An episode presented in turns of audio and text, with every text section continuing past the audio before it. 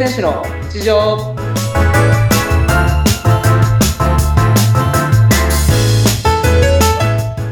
皆さん、お疲れ様です。競泳選手の内藤亮太です。お疲れ様です。インタビュアーの和子です。本日もよろしくお願いします。はい、お願いします。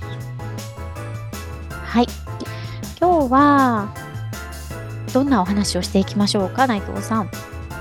はい、えー今日は多分第8回、そうですね。第8回、はい、前回7回だったので、そうですね。はい、第8回は、はい。その自分に、うん。えーどう自信をつけていくのか、うんうんうんうん。結構そのスポーツやってる時も自信をなくすこととか、自信がない時、どうやって自信をつけるのかっっていうのを、まあ、ぼ実際僕がえーやってる方法っていうのをいくつか、えー紹介していきたいなと思います。ぜひ聞きたいです、内藤さん。なんか今までね、こうやって、ここまで結果を出してこられたのには、相当な努力と、やっぱり自信がない時もきっとあった、あったりして乗り越えてきたんだろうなと思うので、どんな風はいにこう自分でモチベーションを上げていったりとか、自信をつけるようにとかっていうのは具体的に何かあるんですか？そうですね。まず、えー一つは、最初に、まあ、水泳の練習頑張るのはもちろんなんですけれど、うんまあ、日常生活の中で自信をつけ、けていくことって絶対必要だと思うので、うん。うんはい。まあまあ、その一つとしては、えー過去を振り返らないこと。うんうん。過去を振り返らない。はい。えっと、その、うまくいかない時とかって、うん。結構その、昔はああだったとか、こうだったとか、まあ、僕だったら例えば、うん。昔はこのタイムで泳げたとか、うんうんうんうん。昔は練習はこのタイムで行けたのに、うん今はこれだから、ちょっと自信つかないなっていうふうに、僕の場合はなっちゃって。ね。過去と比べちゃったりね。比べちゃう。そうですね。うん。過去の自分と比べちゃう。そうするとやっぱり、自信ってどんどん悪かった時ってなくなってきて、余計気になっちゃうんですけど、うん。うんうんそこをやっぱり、その、えー過去じゃなくて、えー先のことを見たりとか、今のことを考えてあげると、おーその自信につながって、うんうんたとえそれが、あの、うまくいかなかった。その、今、一生懸命やったことがうまくいかなかったとしても、うんうん。これはうまくいかないってちゃんとわかるので、ああ、なるほはい、ど。これをやったら私はダメなんだ、僕はダメなんだってことがわかるので、うんうん。それって絶対やる価値があるんですよね。なるほどね。でそれをどんどん、ねえっと、うんうんはい、その時ダメでも、うん。じゃあこれやったからダメだった。じゃあ次これやる。で、これうん良かったから、じゃあまたこれを次同じことを取り入れていこうっていうふうに、どんどんどんどん成功を続けていけるようになると思うんですよね。うんそういう試行錯誤をしていけば。うん。なので、その、たとえ、まあ今、失敗したとしても、うん。次に成功すればいいだけなので、そういっうんたその成功をどんどん、えーはい失敗をどんどん、えー省いていって、成功をどんどん、えー積み重ねていくっていうのが、えー自信につながるところだと僕は思ってます。いやー、すごい、でも本当に、こう、口で言うと、さらっとしてるけど、本当にきっと、そういうのをたくさん経験されていらっしゃるんだなって思いますよね、やっぱり。まあそうですね。やっぱうん。毎日その、うん。ただ単に過ごしてたら絶対できないことなので、やっぱり一日一日大切に。過ごす。あの、のが大前提なんですけれど、うん、そうやってしっかりとあの考えて生活していくと、はいもちろんダメとかいいとか、うんこれは自分にとっていいことなんだ、いいことなんだなっていうのは分かってくると思うので、うん。そういったことで少しずつ、まあ一日ずつえ自信をつけていくのがとても大事なんじゃないかなっていうふうに思ってます。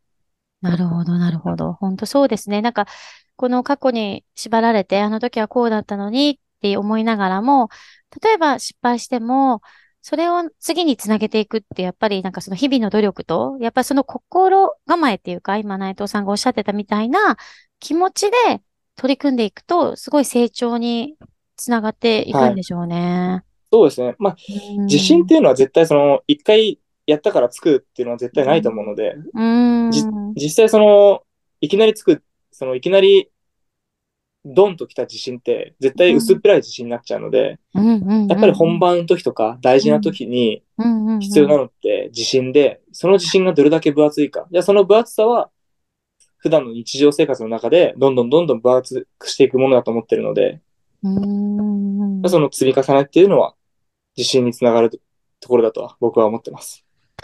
深いですね。本当ですね。はい素晴らしい。はい。他に何かありますか？はいうんまあ、最近というか、まあ、うんここ数年で僕が結構実践してることなんですけれど、はい。あの、自分に、えっと、信用を持たせること。自分に信用を持たせること。はい。うん例えば、皆さん結構、受験勉強の時とか、はい。その、次の日の予定を決める時とかって、じゃあ何時に起きて、はい。何時に家を出て、うん。何時にこれをしようみたいな予定を絶対立てると思うんですよ。えええええで、それをちゃんとえ正確に、えー過ごすこと、うんうん。正確に、えー時間を使うことによって、うん。それって信用につながるじゃないですか。結構。自分にとって。はい。まあその他人で言うと、他人が遅刻してきたら信用なくすじゃないですか。はい。自分自身に他人がなんか信あの、忘れ物したとか したら、うわ、なんかこいつ用信用できないかなみたいな。。あわかる。はい。うんうん。重なるとね。それを自分に置き換えるだけですね。あーだから自分に信用をもたらせることって、えが面白い。うん。それがはい。自信につながると思ってるんですよ、僕は。そっかそっか。自分例えば自身ね。僕だったら。ら、はい、あの明日は朝の5時に起きて、はい。何時に朝食べて、はい。そこからは練習まで本を読んで、はい。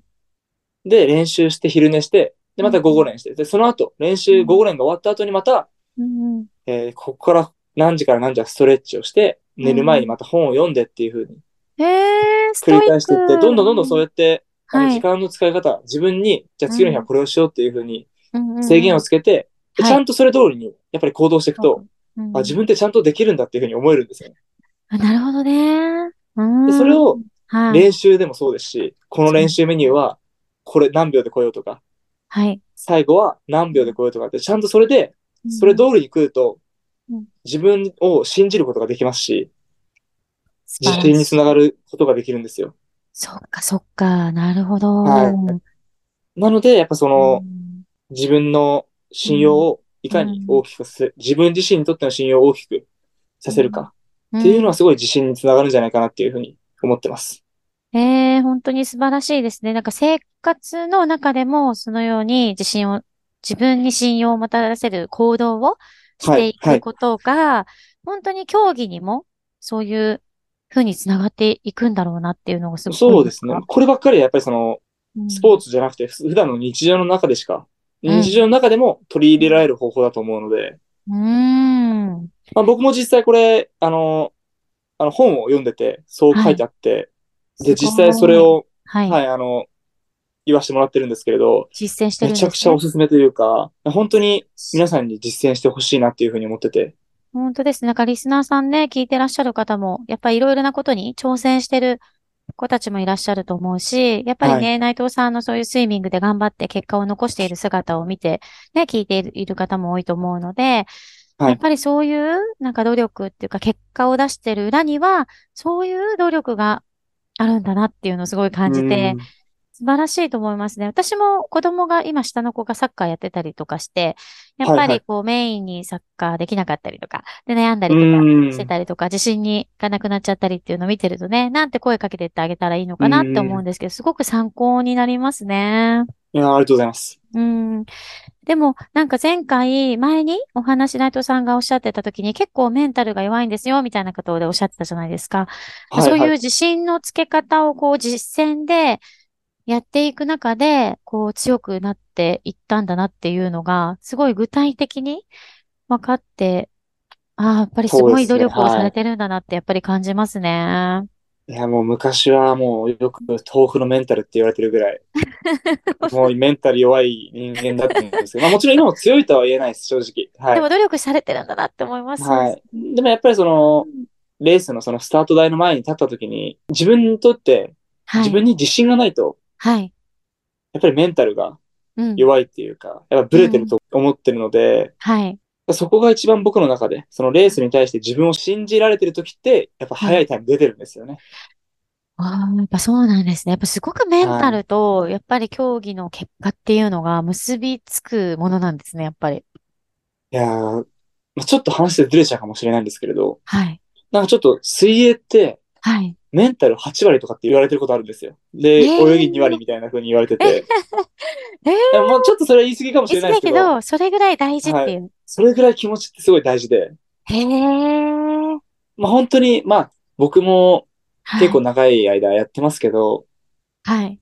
泳ぐ前に、やっぱり、うわ、きついなとか、うんうんうん。怖いが不安だなって思う時は、どうしてもタイム良くないんですよね。やっぱりうん、レース中も、その、余計なこといろいろ考えちゃったりとか。うんうんうんうん。でも、やっぱりベストタイムが出た時って、はい。早く泳ぎたいとか、うんうん。でも絶対負けないとか、うんうんうん。絶対この人に勝つ、絶対このタイムで早く泳ぐっていう、強い気持ち、もうそれ以外は何も考えてないっていう状態で、本当に自分のことを信じてる時は、はい。やっぱり、いいタイム出てるんですよね。えー、でもそういうのも味わっているから、なんだろあそうですね。それうも、んそうですね。あの、学んでるというか、はい失敗から、ちゃんとなんで失失敗したのかっていうふうに考えて活かせてるので、次に。はいはいはい。はい。もちろん、失敗の方が、もう、断然多いんですけど、うーん。やっぱりその自分でちゃんと、えー決めた試合でこのタイムを出すっていった時には、その失敗から何を学べるかってすごい大事だと思うので、うーん。そういった部分も自信につながっていくんじゃないかなっていうふうに思ってます。うん、ありがとうございます。今日はなんか素晴らしい自信のつけ方、過去を振り返らないこと、で自分に信用をもたらすること、自分に信用を持っていくこと。なんかすごい大切なことを学ばせていただきました。ありがとうございました。もう、聞いてくださった方々には実践してほしいなっていうふうに思ってるので、はい。ぜひやってみてください。わかりました。素晴らしい話、ありがとうございました、内藤さん。本日もどうもありがとうございました。はい、ありがとうございました。